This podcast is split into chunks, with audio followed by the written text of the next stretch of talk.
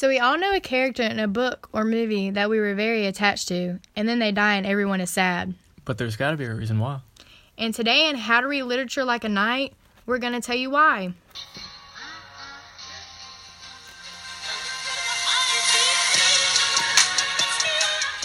You know, Bronson, have you ever heard of the saying that characters aren't real people? You know, I have actually heard that saying. Even though they aren't real people, we still get attached to them. Authors and directors make pristine characters to get into people's mind and make people get a connection with the characters. They are representations in greater or lesser detail of human beings.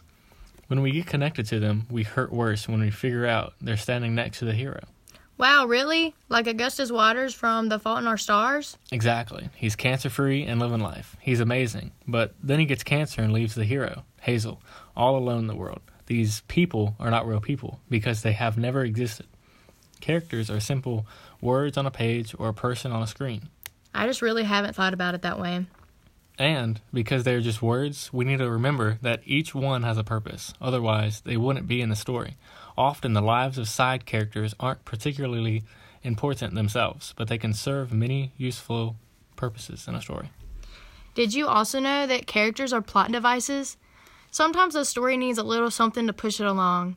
Side characters, and often their deaths, are an excellent way to accomplish just that. Whether it's motivating other characters, prompting character growth, cause, causing a change of mind, or establishing a theme, death can be very effective at progressing the plot of a story.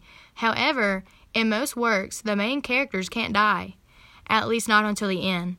So the sacrifice is passed unto the people closest to the main characters instead. So, like a spouse, a close friend, a family member, an employee, or any number of other people? Yeah, for example, Dobby, the house elf from Harry Potter. In the last book of the series, Harry and his friends find themselves trapped by Death Eaters. When all seems lost, Dobby appears heroically to save the day, and he does save them, but dies in the process. He lived until he served the small role he needed to fill, and then he died because he was no longer needed. Even after his death, however, Dobby serves as a plot device. His death prompts emotional growth in Harry and also motivates the group to continue their fight against Lord Voldemort. Another example is the death of Henry Clerval in Mary Shelley's Frankenstein. Clerval is a happy and loyal companion to his friend Victor Frankenstein.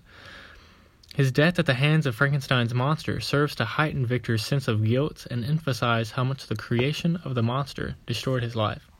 Now, these are just two examples from Myrtle Wilson to Fortinbras to Mercutio. The deaths of characters have served as plot devices since the beginning of literature.